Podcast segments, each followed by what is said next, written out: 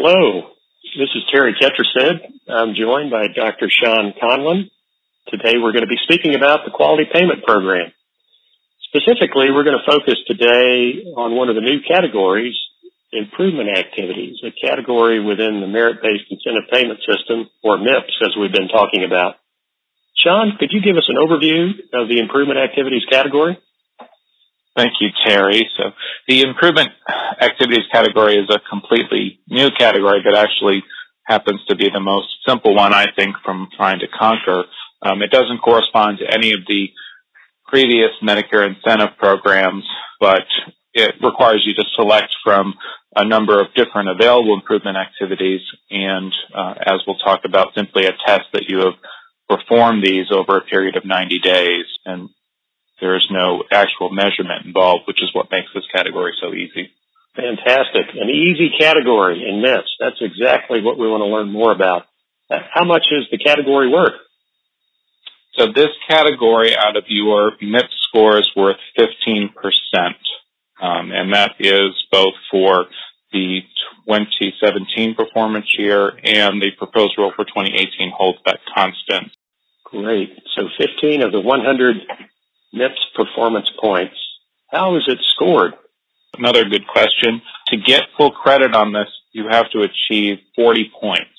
And so you would get those points by attesting that you have completed either activities that have medium importance or high importance.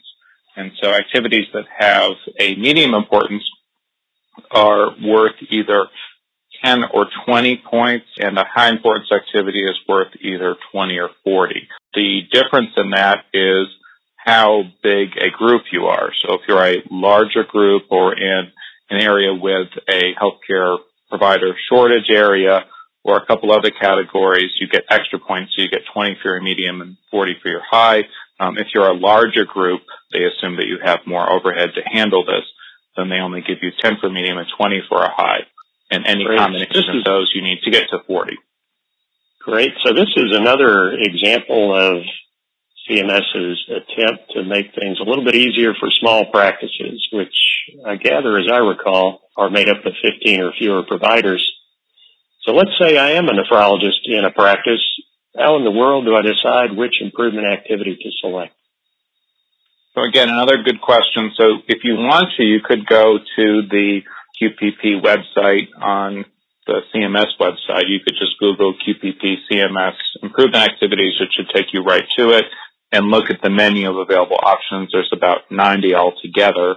Or there is some information on the RPA website that gives you some tips on activities that we think would apply to a nephrology practice. Some of the activities will not apply to what a nephrologist does in their day-to-day practice, but there's some ones that we picked out that we thought would be uh, relevant and probably things you're already doing so they wouldn't require any additional work.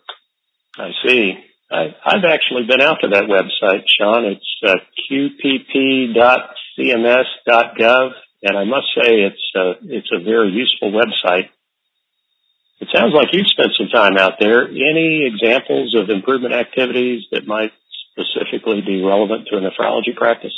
Uh, I have a few of them. So um, there are a couple of uh, high improvement activities that come to mind. So there's one activity that has to do with consulting your state's prescription drug monitoring program for all Schedule II controlled substances. For my practice, that would be a good one given that the state of uh, Georgia actually passed a new law this past summer that will require me to do this starting in 2018. So I will already have to do this. So that would be a good activity for me.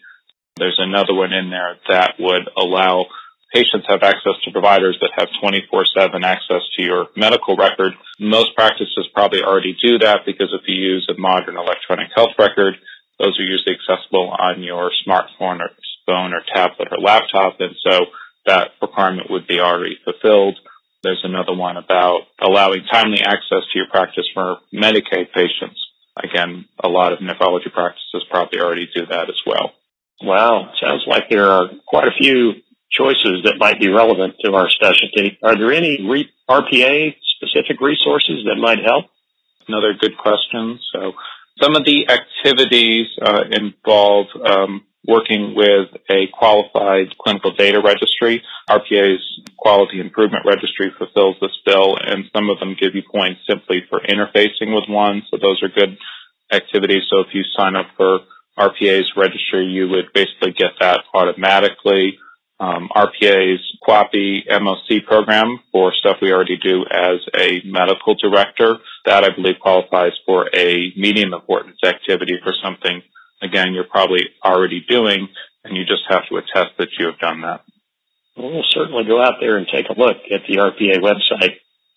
I heard that there were some proposed changes to the quality payment program for 2018. Do you anticipate any of those changes impacting the improvement activities category? Uh, another good question. Uh, I looked at the proposed changes for 2018 for the improvement activities. It should not largely affect what's going to happen in that category. CMS is proposing holding the uh, percent again for 2018 flat at 15%. They're again proposing that the improvement activities will simply be an attestation that you did the activity or not, not an actual measurement of it. And they're proposing that that improvement activity occur over a 90 day period, just as before. Um, there are some small tweaks that may affect the menu of activities available, but the gist of that section will not change. So if you can master it for this year, you probably will have it down for next year as well. Fantastic. Fantastic. So, so if I could summarize what you just mentioned, it sounds like even though improvement activities is a brand new category, it looks like it's going to be a pretty easy one. It looks like the scoring is somewhat dependent on whether you're in a large practice or a small practice. There's a fairly intuitive website within the QPP at qpp.cms.gov that can help with selections. And as you point out, there are some nephrology friendly improvement activities out there. And of course, the RPA has a number of resources. So fantastic. Thanks very much, Sean. You're welcome. My pleasure, Terry. Thank you for listening to the RPA podcast. This is only one of the topics addressed in greater detail in RPA's Renal Physician's Guide to Nephrology Practice. For more information on this and other topics that will help you with efficiently managing your nephrology practice, download a copy of the RPA Guide from the RPA store at www.renalmd.org. Contact the RPA office at 301 468 3515 with any questions.